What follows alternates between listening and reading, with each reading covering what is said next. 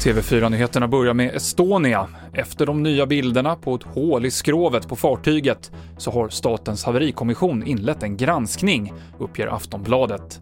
Det pågår samtal mellan Sverige, Finland och Estland om hur man ska gå vidare med de nya uppgifterna. Mer om det här på TV4 Play. I Gällivarefjällen så har en övergiven fågelhund sprungit runt i minst två veckors tid. En teori är att utländska jägare har lämnat kvar hunden.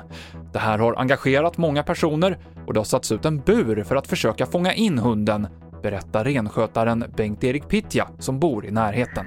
Ja, men det är att försöka få in den, för ser den en människa eller en bil kör förbi så den springer 50 meter iväg från vägen, så ser man ju inte den mer. Och, och det är enda chansen att få den vid liv i alla fall.